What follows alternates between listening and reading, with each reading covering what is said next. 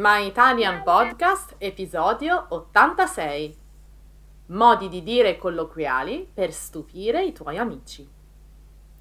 In questo episodio vi spiegheremo alcuni modi di dire che noi italiani usiamo quotidianamente, un po' particolari e molto divertenti. Ciao, benvenuti a My Italian Podcast. Io sono Sabrina. Io sono Cristina e siamo le vostre insegnanti di italiano. My Italian Podcast è lo strumento per ascoltare ed imparare l'italiano in modo divertente, semplice e accessibile. Ti faremo conoscere le tradizioni e la cultura italiana attraverso autentiche conversazioni tra due madrelingua. Hey you! Welcome to My Italian Podcast. Here you can listen to real Italian conversations by native speakers. If you don't speak Italian yet, don't worry. Just subscribe to our newsletter to get more contents and the transcripts of all of our My Italian Podcast episodes. Sigla!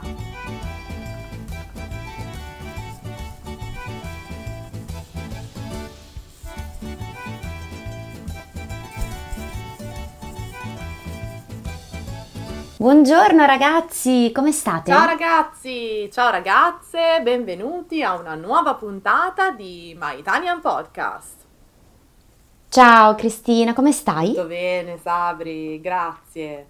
Anzi, sto facendo la scorta di cappuccini, tè, bevande calde perché eh, qui sta arrivando l'inverno e devo dire che si sente. Guarda, ti capisco benissimo. Ah sì? Ma come? Ma tu non sei in Spagna in questo momento? Sì, sì, sì, sono in Spagna, esatto. E, e anche io pensavo che in Spagna facesse più caldo, ma in realtà fa freddissimo. Ma dai, ma non, non pensavo neanche io. Però aspetta, in effetti tu ti trovi a nord della Spagna, vero? Sì, esatto. E sono a Salamanca, nel nord della Spagna, e, e in questi giorni la temperatura si aggira sui meno due, meno quattro al mattino, e per poi alzarsi un po' durante il giorno. Insomma, bisogna vestirsi pesanti. Sì. In inverno io porto sempre cappello, calze di lana, eh, guanti, calzamaglia ogni tanto, eh, maglione pesante eh, e ovviamente scarpe che, che tengano la pioggia e, e anche la neve, perché come sai in Canada fa un freddo cane. Fa un freddo cane, sì. Questa espressione mi fa molto ridere. Hai ragione, sì, è un po' strana.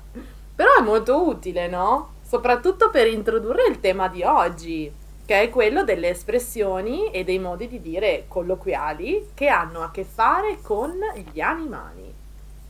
Ah, mi piace, mi piace, da vere italiane. Allora iniziamo. Beh, innanzitutto, che cosa vuol dire che fa un freddo cane? Fa un freddo cane significa che fa davvero freddo, si gela, insomma. Ma Sabrina, sai perché si dice così? No, in realtà no, non lo so. Dai, dai, dimmelo che sono curiosa. Dunque, per spiegare il significato di questa espressione dobbiamo tornare un po' indietro nel tempo. Se oggi, infatti, il cane nella nostra società è considerato un animale da compagnia, ovviamente tra i più privilegiati e coccolati dall'uomo, in passato il cane non era trattato allo stesso modo. Nei secoli scorsi il cane veniva spesso tenuto in catene, privato del cibo per aumentarne la ferocia, l'aggressività, e era lasciato fuori dalle abitazioni, al freddo, alle intemperie, anche a causa delle malattie infettive di cui era portatore. Ecco quindi che quando il freddo è intenso, penetra nelle ossa, diventa come quello che dovevano sopportare i cani delle epoche passate. E c'è anche una consuetudine legata alle popolazioni artiche, dove gli Inuit usavano dire oggi ha fatto un freddo cane, oppure ha fatto freddo per due cani, proprio per far capire meglio che, a causa delle basse temperature, avevano far dovuto entrare nella tenda uno o più cani per potersi riscaldare meglio. Wow, Cri, ma questa spiegazione è interessantissima! A volte è proprio curioso andare a riscoprire le origini delle espressioni più comuni.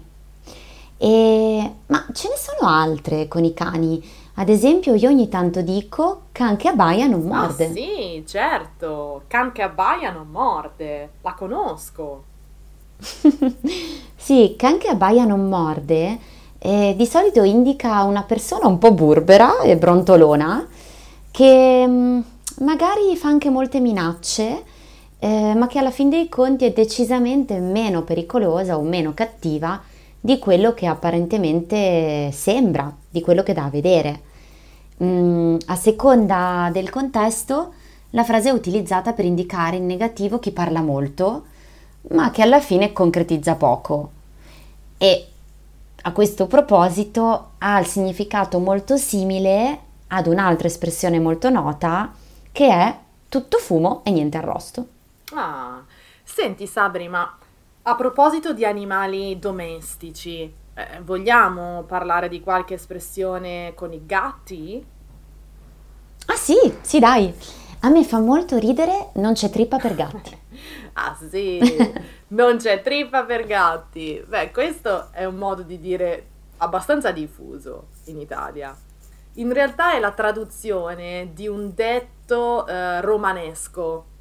In romanesco, adesso io non sono proprio precisa nella pronuncia, ma in romanesco si dice non c'è trippa per gatti, eh? Che è un'espressione che si usa, diciamo, nei momenti di difficoltà, quando si vuol dire che ci sono pochissime oppure nulle speranze di riuscire ad avere quello che si cerca di ottenere. In sostanza, in senso più strettamente economico, significa che non è il caso di scialare, di spendere troppi soldi, in quanto non ci sono abbastanza risorse a disposizione. Cioè non c'è la trippa per i gatti, non c'è il cibo per i gatti. Esatto, esatto. E um, questa espressione si usa anche quando una persona è innamorata di un'altra, ma l'altra non ricambia. Insomma, per questa persona non c'è trippa per gatti. Ah sì, è vero, è vero. Si usa anche in questo senso. Ad esempio, mettiamo, se Luca è innamorato di Silvia, ma Silvia è innamorata di Marco, beh, per Luca non c'è trippa per gatti. Eh, niente da fare. Povero, povero Luca.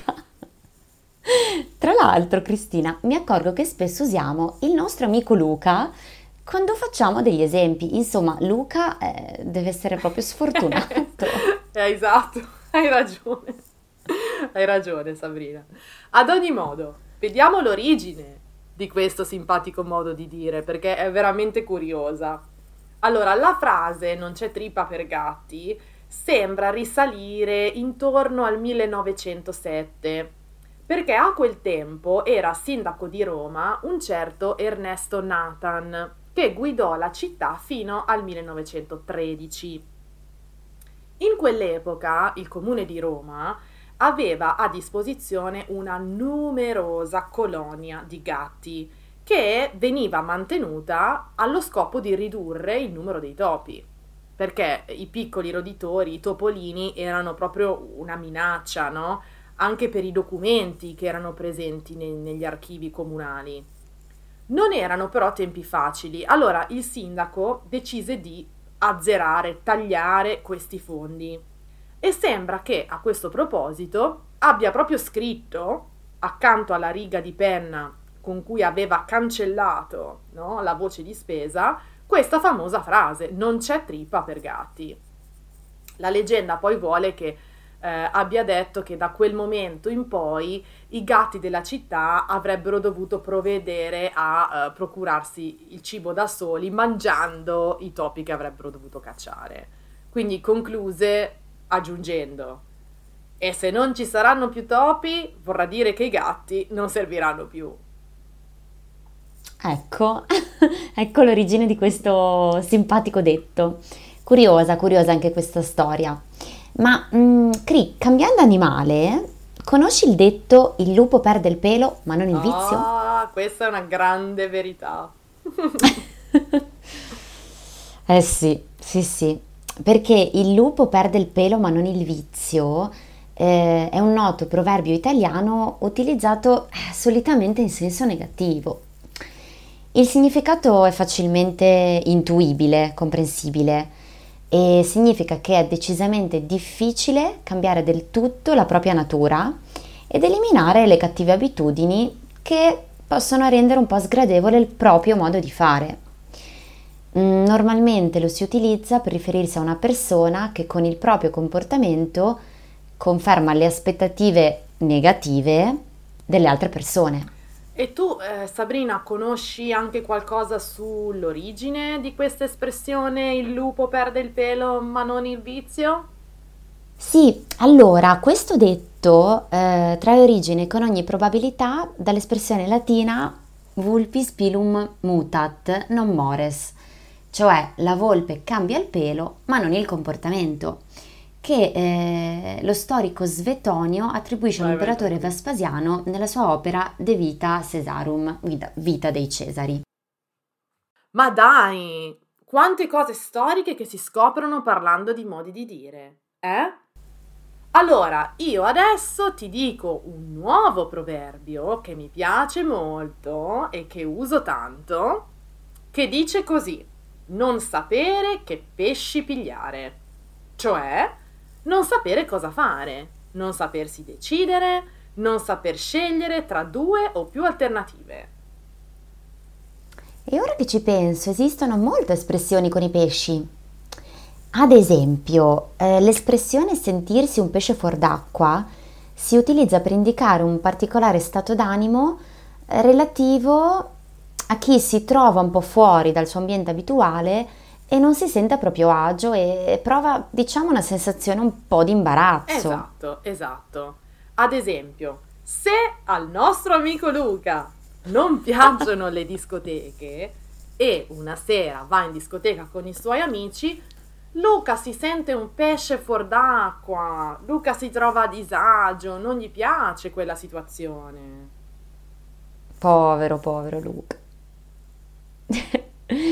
Cri, mi viene anche in mente questa: prendere a pesci in faccia qualcuno.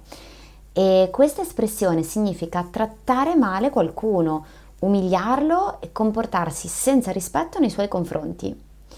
Il modo di dire deriva dall'ambiente dei pescivendoli che, pensate, tiravano pesce avariato alle persone che disprezzavano o a cui volevano fare un brutto scherzo. Ah, però, interessanti questi pescivendoli, eh? Un po' aggressivi. Un po'. Vabbè, adesso io cambio animale e ti dico pulce, pulce. Allora, il mio detto è mettere la pulce nell'orecchio. Ah, sì, anche io lo uso tantissimo. Ah. Mettere la pulce nell'orecchio può essere usato sia con intento negativo che positivo, ad esempio per instillare un falso o un veritiero dubbio o timore. Insomma, in generale per dare un campanello d'allarme che può essere anche d'aiuto. Significa, cioè, proprio dire qualcosa a qualcuno dandogli una piccola informazione. Esatto, ad esempio mh, potrei dire che ho saputo che Marco e Lucia si sposano perché mio fratello mi ha messo la pulce nell'orecchio, cioè mio fratello mi ha dato questa notizia. Esatto, per quanto riguarda la sua origine invece, la nascita di questa espressione sembrerebbe essere arrivata a noi, pensa un po' Sabrina, già dal Medioevo. Ed è legato semplicemente all'immagine metaforica che essa produce. Allora, le pulci sono quei piccoli animali eh, che stanno sulle persone quando le persone non sono molto pulite, no? Che ci fanno grattare. Quindi se una pulce, questo piccolo animale, camminasse liberamente per davvero dentro un orecchio, trattandosi appunto di un insetto dalle minuscole dimensioni, eh, di, di un parassita, ovviamente sarebbe decisamente fastidioso, non piacevole o comunque, insomma, causerebbe un, un forte effetto. Quindi ecco perché quando qualcuno mette la pulce nell'orecchio di un altro, quest'ultimo non rimane indifferente e probabilmente cercherà di scoprire i dettagli di quanto gli è stato detto per capire se può essere vero o meno. Ah, molto interessante, molto interessante. Eh beh, eh, comunque, no, avere una pulce nell'orecchio, in effetti non credo proprio che sia piacevole. Invece, Cri, che ne pensi dell'espressione essere lento come una lumaca? Eh, sì. Allora, essere lento come una lumaca si usa quando una persona impiega molto tempo per fare una cosa. Ad esempio, se Lucia ci mette due ore per prepararsi prima di uscire, posso dire che Lucia è lenta come una lumaca. Sappiamo infatti che le lumache strisciano molto lentamente. Esatto, rende proprio l'idea, eh, questo animale.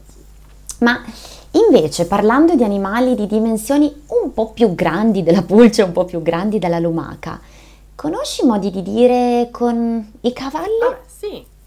Allora, il primo, uh, il primo che mi viene in mente è essere a cavallo, che mi piace molto anche.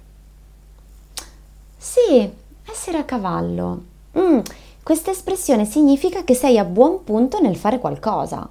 E ad esempio Gianni, che ha finito tutti gli esami all'università e deve solo scrivere la tesi, è a cavallo. Significa che è a buon punto, che tutto sta procedendo bene. E un altro proverbio con i cavalli è febbre da cavalli, che si usa quando la temperatura del corpo raggiunge un livello molto elevato.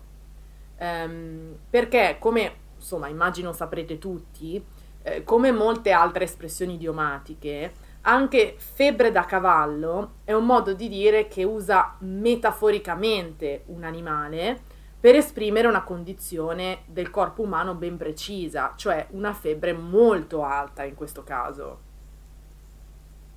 Esatto, e si dice febbre da cavallo perché questo animale ha la temperatura corporea tra i trentasette e i trentotto gradi, quindi sì, abbastanza simile, un po' più alta di quella dell'uomo, eh, però essendo il cavallo eh, di salute molto più cagionevole, in caso di febbre la sua temperatura corporea aumenta ben oltre, ben di più di quella umana, con effetti molto più dannosi rispetto all'uomo. E un altro animale di grandi dimensioni è il toro. E in italiano abbiamo un modo di dire, ovviamente, anche con questo animale, e il modo di dire è tagliare la testa al toro. Tagliare la testa al toro significa risolvere un problema tagliando i passaggi inutili, fare qualcosa che forse non ci piace molto, ma comunque agire. Mm-hmm. Sì, è un'altra espressione non proprio con l'agire, con l'azione, ma col dire qualcosa, è sputar il rospo. Sputar il rospo significa eh, dire qualcosa che si fa un po' fatica a dire, oppure dire la verità. Facciamo un esempio per capire meglio. Magari, Cristina, tu sei triste e io ti chiedo il perché. Però tu fai giri, giri, giri di parole e trovi tantissime scuse per non parlare del vero problema. E alla fine io ti dico, dai Cristina, sputa il rospo, cioè dimmi davvero a cosa stai pensando e qual è il tuo problema. Eh sì, e questa espressione è anche molto usata, devo dire. Vabbè, eh, in generale, eh, Sabri, direi che un po' di animali li abbiamo elencati, no? Eh, cavalli, tori, cani, gatti, lumache, insomma, prospi. Una bella lista. Allora, io direi che possiamo terminare con un altro animale molto bello, che sono le galline, E quindi il proverbio che ho scelto per concludere questo episodio è andare a letto con le galline. Andare a letto con le galline, o anche svegliarsi con le galline, sono entrambi modi di dire di uso comune che indicano eh, una persona che si mette a dormire oppure si alza molto presto. Come altri modi di dire, anche andare a letto con le galline deriva dal mondo contadino, rurale. Gli allevatori di galline, infatti, sanno bene che questi uccelli hanno l'abitudine di andare a dormire non appena il sole tramonta, il sole cala, a prescindere dalla stagione. Quindi svegliarsi con le galline, allo stesso modo, deriva dal fatto che questi uccelli si svegliano con i primi raggi del sole, con i primi bagliori dell'alba. Per questo motivo si è soliti paragonare chi va a letto o si alza molto presto agli orari di questi animali. Devo dire che vorrei dormire un po' di più, ma ultimamente anche io mi sveglio con le galline. Sarà l'età, Sabrina, eh? Sì. Sarà l'età, perché anche a me Dio succede. Mio. Bene, molto bene. Allora, direi che anche per oggi eh, abbiamo concluso. Eh, speriamo che vi sia piaciuta questa puntata con gli animali e siamo sicuri che se userete questi proverbi con i vostri amici li stupirete e veramente sembrerete dei, dei veri italiani. Allora, fateci sapere eh, se anche nella vostra lingua esistono proverbi o modi di dire con gli animali e controllate la nostra pagina Patreon, perché tra poco troverete degli esercizi per ripassare tutti questi modi di dire, eh, per impararli ed iniziare ad usarli subito nella conversazione. Esatto, ragazzi, perché per diventare veri italiani, per capire veramente l'italiano colloquiale, è molto importante sapere i modi di dire e le tradizioni della lingua orale. Quindi con noi potete imparare e praticare. E se esistono modi di dire con gli animali nella vostra lingua, potete commentare il post relativo alla puntata sulla nostra pagina Facebook, Instagram o su TikTok. Grazie a tutti e al prossimo episodio. Ciao ragazzi e grazie mille a tutti.